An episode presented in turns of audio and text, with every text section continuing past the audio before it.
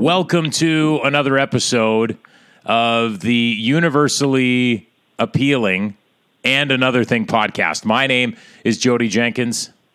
And it's Tony Clement from another location. Yes, as we continue to practice safe physical distancing in the midst of this, uh, I guess it's still a global pandemic, certainly uh, around many countries. And hopefully, hopefully, Tony, you and I have been discussing this quite a bit. Hopefully, this COVID 19 situation disappears sooner than later. Tony, since the last time we spoke, before we get to our guest, has anything changed on your front? Uh, how are you dealing with things day to day? Yeah, no, it's uh, it's been good. Uh, we've got 15 cases in Muskoka.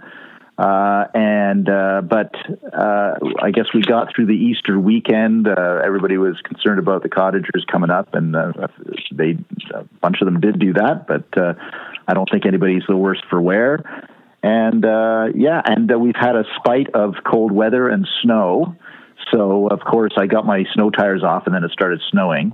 Uh, and but that's kind of depressed. Like you know, you can still go for walks and things, but it's it, it's not it's not busy, or I'm not I'm not too worried about the physical distancing aspect of it. How, how about uh, in your neck of the woods? Yeah, things seem to be trending downwards. We are in Hastings, Prince Edward. That would be our region that uh, we are alluding to and see, things are going well. I mean, we've literally had one or two cases in the last uh, week now uh, cases of COVID, uh, confirmed cases, uh, like I said, going down, uh, presumptive cases going down, recoveries going up, which is a good thing. And yeah, in fact, I was talking to someone I know who's in the OR at our hospital, and they're actually starting to bring the ORs back online because they had adjusted how they're doing things in the healthcare system because of the um, concern about a spike in patients, et cetera, and not wanting to be overwhelmed. So I think overall, good. I think urban centers are obviously feeling the brunt of everything, and hopefully. Uh, things seem to be trending in the right way, but maybe our guest can fill us in, and I'll let you uh, let you introduce because we've got a we've got an A a class guest today, class A guest. I guess is what you'd say. Well, we're we're doing well. I, I, I, want to thank all of our listeners from last week who tuned in for uh, Kelly Ogden of the Dollyrots, uh, that uh, pop punk band, uh, and uh, and we're we, that's what we do on this podcast. We we don't just have a single focus. We we can multitask. So you had a pop punk band uh, uh lead uh, front woman last week, and this week we are very pleased to have on our program the Honourable Stephen Lecce. Uh, the member of provincial parliament for King Vaughan and Ontario's Minister of Education. Minister Lecce, thank you for being on our program today. Hey, Tony and Jodie, thank you so much for having me. Great to have you on the program. Uh, uh, uh, we're uh, obviously keen followers of the Doug Ford government in Ontario, and you're one of the key ministers as Minister of Education. But first of all, uh, we, we, we are asking our guests recently, you know, what, what life is like in this uh, COVID pandemic emergency. So tell us, tell us what's going on in uh, in King Vaughan and what's going on with yourself and your family, how you're how you're coping with everything.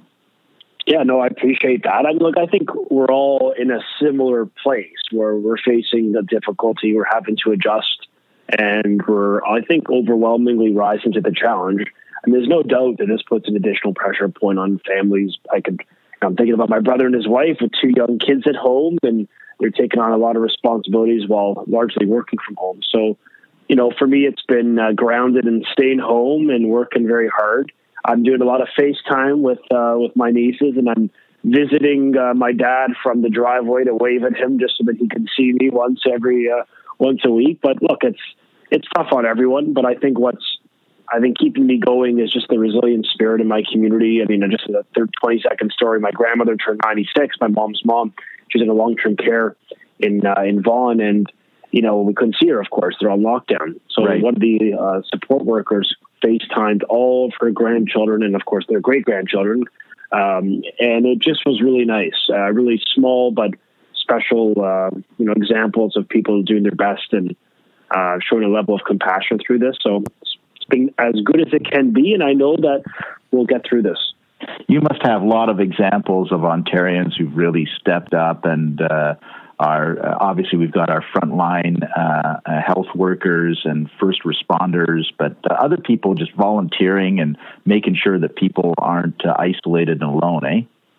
Yeah, for sure. Yeah, 100%. Um, I mean, it's, you know, right now, uh, one of the requirements for students, you know, is you have to have 40 hours of volunteer hours to graduate. Now, of course, we're making, we're trying to get students through the system support them and make sure every student graduates. But I said, look, we're going to remove that requirement because, of course, you know, for, for, for health reasons, that's not probable, possible. But I said, look, there's a ton of opportunities in your community that young people could volunteer to check in with seniors to reduce social isolation, partner with the seniors club. And we've actually seen a lot of a lot of these youth, even though they don't require the 40 hours for those in grade 12, many of them have stepped up to do these types of things. So it's, it's honestly amazing. I've got a school in my community uh, over. They're on doing 24 seven. They're printing uh, those uh, uh those masks. Oh yeah, I read about that. That's amazing. Yeah, yeah. Frontline for frontline for for for for doctors and nurses in our in our local hospital. They've been doing using a 3D printer. So look, it's it's ordinary people doing truly extraordinary things, and it's amazing. And I think it shows in the darkness that there's light, that there's really special moments for the country where everyday people, young and old, urban and rural, where we're doing whatever we can to overcome the challenge. And I think that speaks really to a value system of this country of having a resilient spirit and you know, we've been through this. You've been through this uh, in SARS and so many other challenges. And the uh, the enduring chap- final chapter is that we emerge stronger than before. Hey, I got to ask you because uh, you you referenced uh, the fact that I was Ontario's health minister during SARS back in 2003, and I would love to get uh, you know uh, a sense of from you behind the scenes. You've been involved in the cabinet and the briefings and then the major decisions in Ontario over COVID 19. And I, am going to editorialize for a second. I'm allowed to do it because it's Jodie's and my podcast and say Doug Ford is doing a hell of a job for Ontario and for Canada. And uh, I'm glad to see that other people are recognizing that as well.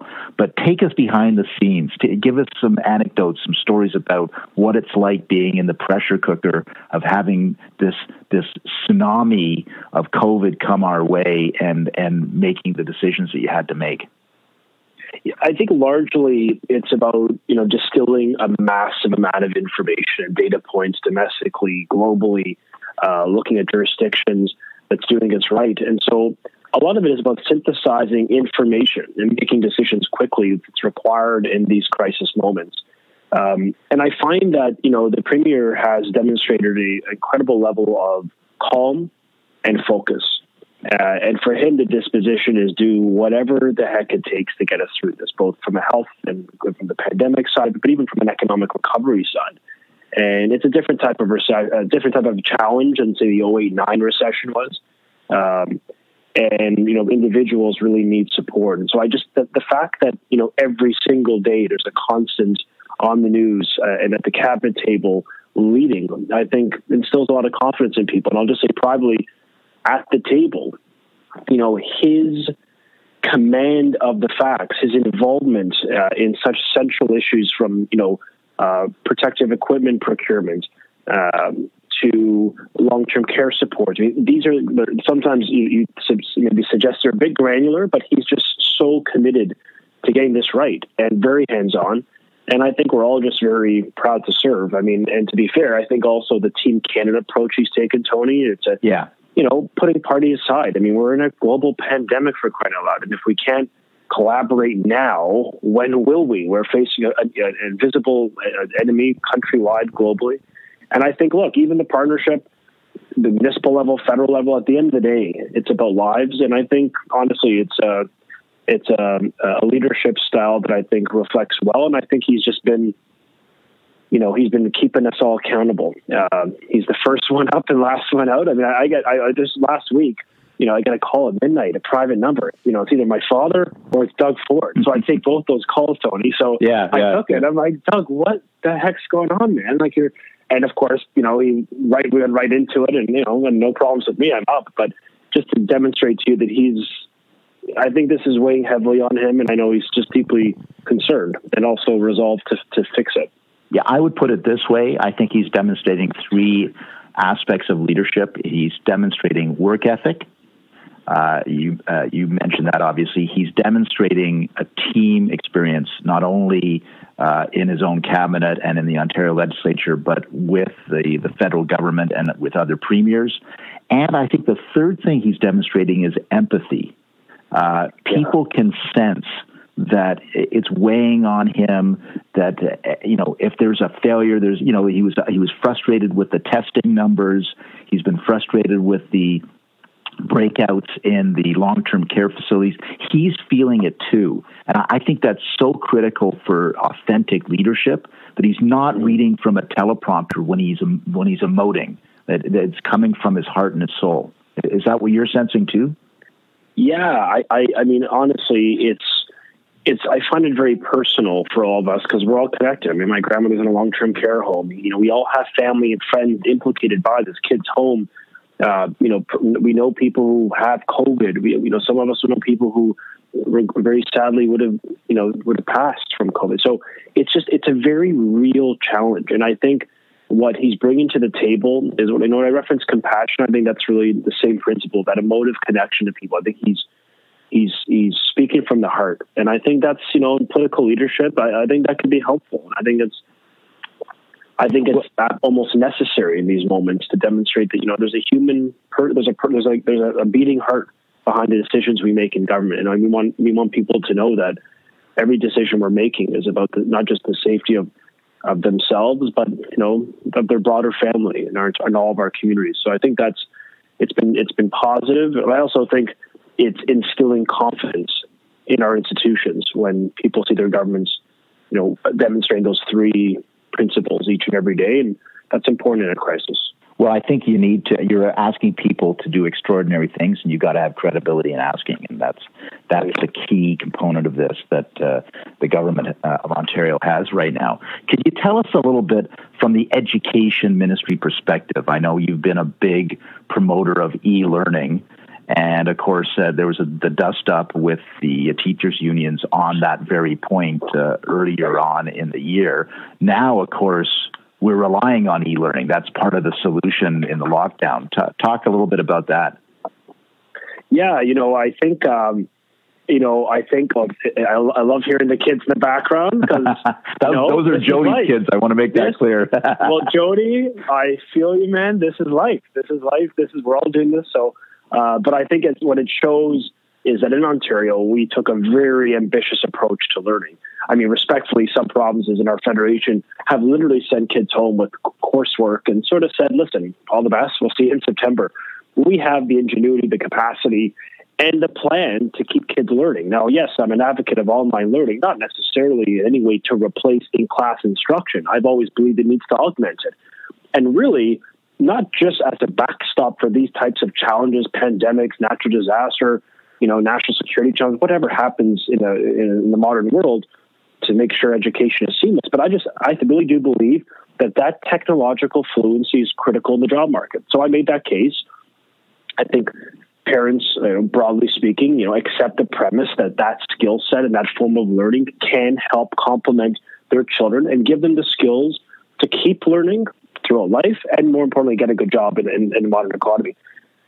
Look, we're we're now at a point where there isn't many alternatives beyond doing very little, and I just don't accept that premise. We're our our principle is students got to keep learning through this process. They completed three fourths of the school year in class, so let's get them to the finish line with a credible, bona fide program that has teacher led instruction, where educators are repatriating the responsibility to the extent possible. I mean, I'm not being you know, Jodie, I, I hear you hear the kids there. Like, I know parents are going to have to play a role in this, and they are, and they're doing amazing things in supporting their their children.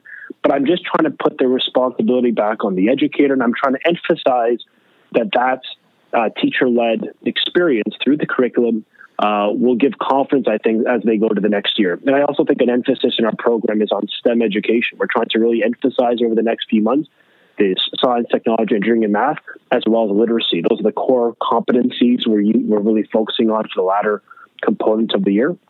And so far, I'm hearing great things. I mean, it's not a, an equal experience, it's, it's board by board, but parents, I think, appreciate that their educator is involved in their child's life. And virtual learning, you know, very much is. Uh, uh, can be complementary and can be highly effective for these kids. It's dynamic. They get to see their, their teacher. They get to see their other fellow classmates And for a lot of these kids, that's really all they want. They, want to keep learning, but they also want that camaraderie, that um, that socializing elements that's important for children. So, you know, look, we're going to continue building it up, Tony. But I'll, I'll be quite frank with you. I think there's no alternative. We have to do better, and we've got to make sure it keeps learning, and that's the commitment of the government.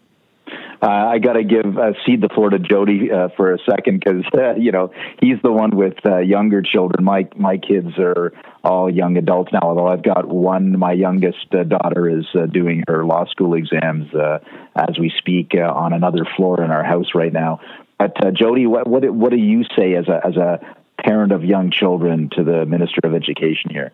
Yeah, I mean I've got three young kids at home uh, one that will be going into senior kindergarten. He's already started some uh, readiness programs for that, and we have a, a six year old who's in grade one.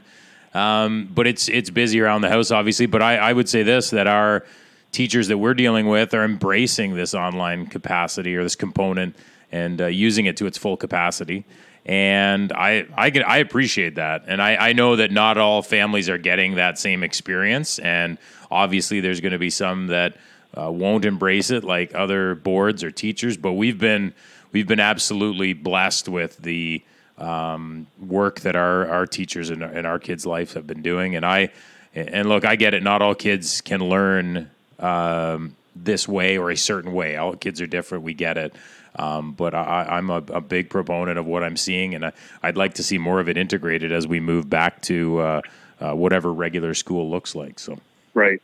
How, how old are your kids again? You They're six, uh, six, six, almost four, and uh, one. So. Okay, so they're in the kindergarten to grade three. Uh, yep, yep. So what we so what we did, which I thought was really helpful, is we said to parents, "Look, let's create some standards here. What could you expect?" So for a child from kindergarten to grade three, we said students will complete five hours of work each week focused on literacy and math. And I'm not going to go through all of the, the, the groupings unless you want me to, but you know, from four to six, there's another different emphasis, seven to eight, there's more. And then, of course, grade nine to 12 has a higher amount of work per course. The point is, we're trying to say to parents, you're going to know how many hours your child will be learning at least. You're going to know the themes, the focuses, the topics. And we're going to make sure the teacher is involved with the child's life. And, you know, I'm really excited that the Premier and I uh, today, you know, announced a program where we're, we're, we're working with uh, Rogers Communications and Apple uh, where over 20,000 uh, iPads loaded with internet and all education software are in real time as we speak. Either they have or are landing in people's homes to help bridge the gap for those that don't have that technology. Wow. That's Do you a, need my address? Partnership with the public. Stephen, I'll send you my address right now. I'll text it to you. I may get Tony to verify that before I send you one, Jodie. But look, the, the point is it's a great partnership and it's a public private synergy where we're working together. We're providing free internet for these families for the rest of this year nice. through the company.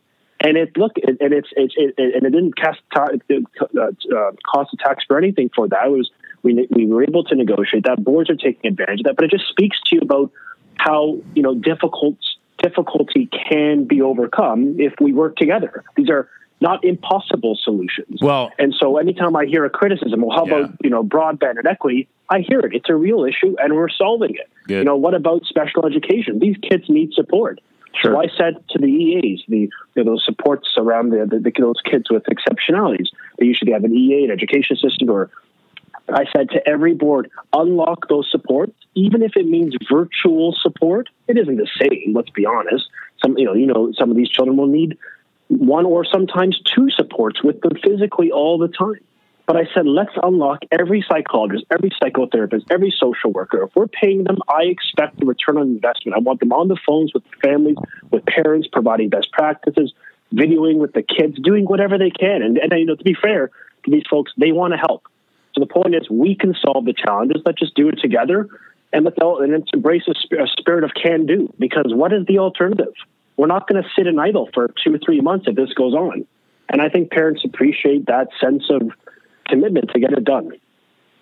Absolutely. Speaking with uh, Stephen Lecce, uh, Ontario's Minister of Education. Uh, Stephen, thanks for being on the program. I got a, I got a couple more questions. Maybe Jodie's got some too. But my my first question is, what does normal look like post COVID? In the education system. I, have been uh, using the term the new not so normal when we get out of this. And of course, I'm great. I'm grateful for for Premier Ford and your team to be looking ahead to uh, getting out of complete lockdown or as, as complete as we have to you know getting our businesses going again and getting our education system going again. So tell us tell us what it looks like in the post COVID world in the education system. Yeah, I, I, mean, I think there's these all have to be all these decision points of when we get students back, when do we reopen childcare, uh, when do we start to gradually phase in more uh, sectors of the economy. These are all things that need a macro lens, right? We can't be doing, you know, and you've said this to me before, Tony. Uh, you know, providing perspective to me, like we can't allow isolation or siloization of government, which is normally what happens.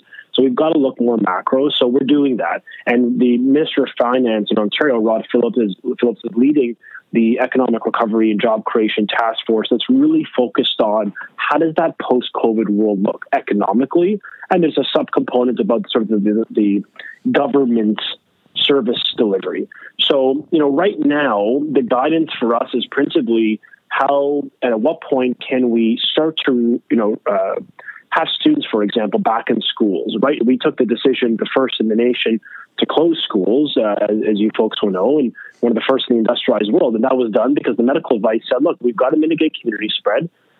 And within about 70 minutes of that call I had with Dr. Williams, the Chief Medical Officer of Ontario, I was before a podium making that clear on the Thursday before March break because I wanted parents to know before they left. Here's where we're at. Here's the honest data. It's not good. The community spread is a problem let's uh, be proactive. So we are going to uh, communicate shortly our plan to, reintegrate, you know, to look at potential uh, return to school, but it's always going to be predicated on health and safety. And if the medical officer says it isn't possible, then it's not going to happen. We'll continue building up the online side. But folks, look, I sort of believe, and I've said this before, if there is a way, so long as it is safe, to save part of the school year, maybe towards the end, for in class instruction, I think we should. I really think, you know, in a couple weeks, getting the kids back, you know, uh, look, I, Jodie, uh, if it is safe, I cannot make this more clear. If it is even a, a minutia of challenge, then we're going to continue what we're doing. It's working. It's it's imperfect, but we're building it up. If right. there's a way to do it, we should. These kids should be together. You know, have a graduation, have some collegiality, but more importantly, learn and finish the year because I'm concerned. This was a tough year on these kids. Yeah. Plus, they've got COVID. Like, you know, I just think we need to be iterative in our approach. Some provinces have been absolute. Some provinces like Quebec have gone to May like us. It's not linear. And at the end of the day, it's not about what other people are doing. It's what's right for our kids. So we'll continue to take that approach and we'll be announcing next. I think parents just want some certainty. I've got one more question. Uh, what about you, Jodie? Do you have another question? Yeah, you tell you ask yours, and then we'll have finished with one more, as we want to respect the minister's time. Yes, we do. We do want to do that. So my question is uh, related to the fact, and I'm, I've, uh, you know, when you're um, a past politician, you live on through the, the people that you've interacted with uh, who are still in politics. So uh, people may not know this, but Stephen Lecce, one of his first political experiences w- was working on my 2002 leadership campaign for premier of the province. So, what did you learn? Uh, what what did you learn from my leadership campaign, Stephen Lecce? Well, I learned that ideas win. I think, if I'm not mistaken, I think That's that right. was the the slogan. But you know, look, I think I mean at that point, uh, uh you know, at, at, at, that point, you know, you're a generational conservative running uh, in the movement uh, and a movement conservative, and you know, I just think it was inspiring. Like back, you know, we, we sort of we, we almost could joke about it now. What, what was that? 2002. 2002. That's right, March 2002 it almost is comical. Like here I am, I'm 33. Like I'm not an old man Rivers, but here I am, like reflecting back, like nostalgia, like oh the good old days. And I remember seeing young people really for the first time in my lifetime. I mean, my relatively youngish life, where younger people were, were emerging in the party, and I think that really, you know, in, incented and inspired and encouraged others to do the same. And look, I, I was well. You've done that. You know, you've got your hashtag next gen. So that right. that's been part of what you've brought to the modern uh, political system, hasn't it been? Yeah, and I just think we should be like as younger conservatives, we you know we are really the vehicle for you know, home ownership, for good jobs, for safety, you know, for um, for the for the issues that I really think the, the on the ground issues that people care about. You know, keeping you know being able to afford a home and, and pay and be able to retire with dignity, get a decent job related to your skill set.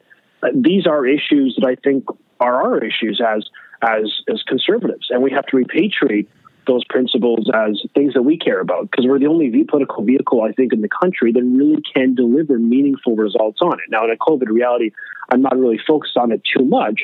I'll just say, as a young generational or, or as a generational conservative, I'm proud to be part of a political government, a political movement that is, especially under Premier Ford, I will say, very much committed to improving the lives of everyday working people in the province. And I think, you know, we saw what happened in the United Kingdom. I know you've got great linkages over there, Tony, and absolutely really how they pivoted as a movement to be the party of the working class, the party of you know the NHS, of their health system, like just an incredible f- free market, uh, liberal, uh, you know, from a from a from a, a trading perspective, liberalized trade, pro trade, pro, um, you know, uh, investment party where they've really, I think, become modern and more importantly, uh, expanded their political reach. So there's a lot of lessons and a lot of opportunities in Canada. But I think for me, it's just about reminding other young people that you can do it. You really can. My parents were, were literally poor immigrants from Italy, southern Italy. They came here young, didn't speak the language, didn't look the language, didn't have money. You know, 20, 15 people in a home type thing, and you could use your imagination, like every story of immigrants coming through this country at our shores at Pier 21 in Ellis Island. And, you know, they were able to produce children that were patriotic, loved the country, worked hard, and embraced the immigrant values and Canadian values. Um, and so I think it's a good story. And we're the party with the most women in our in our movement. We don't believe in quota, but I'm just saying we have the most women in our party. We have you know uh, the, we have we have over ten millennials within our caucus. The most women elected. We're the first Muslim elected in our caucus. You know, we just have a story that I think people need to hear. That we represent their values and their aspirations and their anxieties, and we're going to do you know the very best we can in the service of the people. And I think we can get more people involved and young people inspired, and you know that's a healthy thing for our democracy, and I think it'd be great for our movement. The honorable well, Stephen. I got to say, oh, sorry, I got to say, I'm very proud of the, this man. Uh, here, I, I, took a he took a tongue in cheek question for me, and he, he became very earnest. I'm I'm very impressed. What He's learned think, well. He's been taught by one of the best. yeah, exactly. Uh, the honorable Stephen Lecce has been our guest. Before we let you go, Stephen, we do get emails, and if our listeners want to email us questions and another thing podcast, or sorry, another thing podcast at gmail.com, uh, we did get an email question from, I believe he's a colleague of yours from Northumberland, Peterborough South, MPP David Piccini. I don't know if you're aware of him, but uh, he sent a question, oh, yeah. wants to know, let me read it here. Do you recall the first time you spoke moistly? uh, tell Mr. Piccini that that's uh, yeah, maybe too soon for Moisley Jones, but folks, God bless David Piccini. This guy's amazing. Uh, and a fellow Paisan, I will say, so I have my own self interest here. But um, look, I just think, um, you know, that's another guy who is uh, making a big difference. And, you know, we're both, uh, we're both of a similar age and vintage. But, uh, you know what? I know we, we laugh at these things, but you know, I guess what I'd hope for folks listening is, you know, we sort of get this impression: what could one person do? What could one one guy, one lady, one one woman do? One child. But in this world, like it's literally one person can make a difference, both both both very positively and negatively in the context of, of spreading. So yeah, I guess what I'd say to your little humor is, uh, you know, just for everyone to, you know, a levity is a healthy thing, but to do their part, right? This is uh, absolutely. Uh, this is so important for for families. Well, to I've, I've been, medical advice. Yes, and I've been I've been isolated for 35 days today. And how are you doing? Well, once May 12th comes, all bets are off. I'm not kidding. I haven't been to a store. He's going to go on a I bender. I haven't been to a store. oh, jeez. I haven't been Don't anywhere. So Exactly. Well, it's great to have you on our program, uh, Stephen. Uh, keep doing a great, the great job you're doing, and tell your colleagues uh, that you're you've got our full support. Yes, absolutely. Thank Thanks you. so I much. Appreciate it. Thanks, Jodie. Thank you, Tony. Be well, be safe, and to everyone listening, uh, please do your part, and we'll get out of this. I know we right will. Once again, I mean, I, I'm giving you so much credit these days, but you are really ra- every time I think that you've raised the bar for guests, you just Oh, go and stop. one, you just go and one up it. So that was that was great. Stephen was great. No, it was good. Uh, you know, and this is a busy guy. He's got meetings uh, uh, dawn to dusk, and uh, he's got, uh, to, as of the time of this recording, uh, he had an announcement later on that he was going to do in the afternoon. So for him to take the time to do this show, I think that's fantastic, and it's a it's a great uh, testament to our listenership that uh, people want to do this show. So thank you, Stephen Lecce, and thank you to our listeners. Yeah, and he's a class act, and I will say this: he's very, very smooth when it comes to answering. Oh, I think we could have, I, we could have went at him harder, but I, I think he did such a good job. We weren't going to do that, and he had a little bit of fun. But uh, you know, there's one guy that, however long his political career may be, uh, I think it'll be long. Uh, I'm looking Yeah. forward to the stories of when he's done his political career because I think he'll have some good ones, and he can probably share a little bit more than he can these days. Well, I think we should uh, look. Uh, the people. I'm not saying something that people don't know, but uh, when there's an opening in the in the head office there, I think he'll be running for premier one of these days. So we'll see what happens. Ooh, that's a big one. There's a there's a Twitter teaser right there. There we go. Yeah, good. So anyway, I want to I want to just share one quick story, a little rant, and you can rant if you want to. But I'm getting really sick of the way the media are twisting this whole pandemic, and I'm going to give you an example, Tony, and you can weigh in. The other day, I saw a headline on CTV News, and it said, "Youngest COVID ICU patient shares his story." 19 year old, whatever.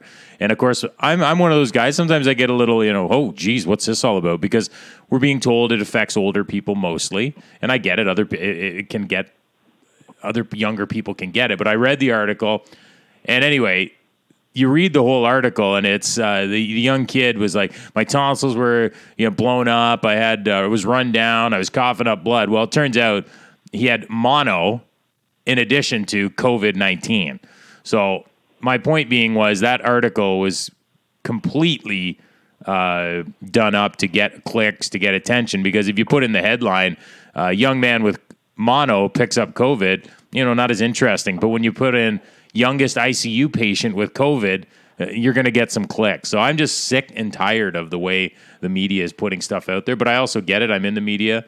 Uh, you know, Well, every- you know the you know the uh, saying: if it bleeds, it leads. I right? know it's anyway. I just I don't know if you have any thoughts on that, but I'm I'm just the Yeah, more this no, goes I on, I get tired it of too. it. I get tired. I noticed it too, and uh, you know, it's uh, I, you know, I gotta I gotta uh, tip my hat. I mean, I know for it's really tough for for uh, reporters and, and media types right now as well, and uh, they're they're on sleepless nights, and uh, they're trying to worry about their families while still doing their job, like other sectors on, in our economy as well. So I cut them a little bit of slack, but uh, good for you for calling them out on that one. That that that didn't need to be reported that way. Well, I saw. I mean, even so, I, I think they've adjusted it. But like, let's. I'll use another example. Outbreaks are deemed or are considered when two people minimum uh, have COVID in a setting. So a long-term care outbreak, a hospital outbreak, and in fact, I think they changed that to one person can be deemed an outbreak. But I remember a local headline that said, "Outbreak of COVID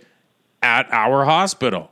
And what's the first thing that people think of? It must be overrun. There must be Yeah. tons of cases. Well, no, there's either two cases or one, whatever. So I get it because in the media world, the more eyes you have on your story, the more you can tell your advertisers, the more revenue you generate. I get it. But at the same time, I'm just, these misleading headlines aren't helping anyone. I, I just, it's getting frustrating, but I still believe it's going to be over sooner than later. But, but then again, a month ago, I said that this wouldn't be a big thing. So Yeah, we'll have to wait and see. exactly. A month ago, you were ready to go out for St. Patrick's Day. So you go. anyway, anyway, so we'll uh, we'll keep working away. Thanks, Tony, for all your efforts, and uh, we're getting lots of great people subscribing and listening to the program. Lots of great feedback. You can do it on all the major platforms. We don't even have to tell you where to go now because you can just go anywhere everywhere. and get it. So it's, uh, it's a good Exactly. thing. So anyway, wish All you all the best, and we'll talk to you in seven days. Stay safe, everybody.